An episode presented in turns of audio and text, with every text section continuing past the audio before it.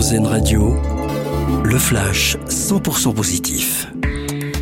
Bonjour à tous, des chiffres encourageants, 22,8% des Français sont bénévoles dans une association.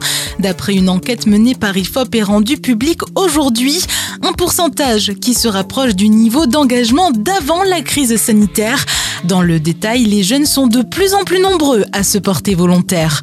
Nouvelle mesure pour lutter contre les inégalités entre les femmes et les hommes. Elisabeth Borne a annoncé dans un entretien accordé au magazine Elle que les entreprises ne respectant pas l'égalité professionnelle ne pourront plus participer aux offres de marché public. On le rappelle, le plan égalité femmes-hommes doit être officiellement présenté le 8 mars à l'occasion de la Journée internationale des droits des femmes. L'industrie française se porte bien. 150 sites industriels de plus de 10 salariés ont ouvert leurs portes en 2022. Une dynamique portée par la transition énergétique, selon l'étude Trendéo relayée par Les Échos. Plusieurs usines spécialisées dans le traitement des déchets ont vu le jour dans le pays.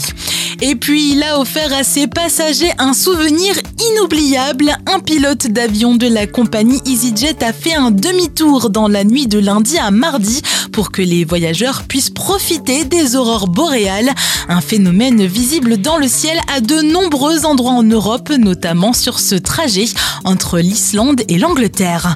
Bonne journée à l'écoute d'AirZen Radio. L'info 100% positive, une exclusivité AirZen Radio.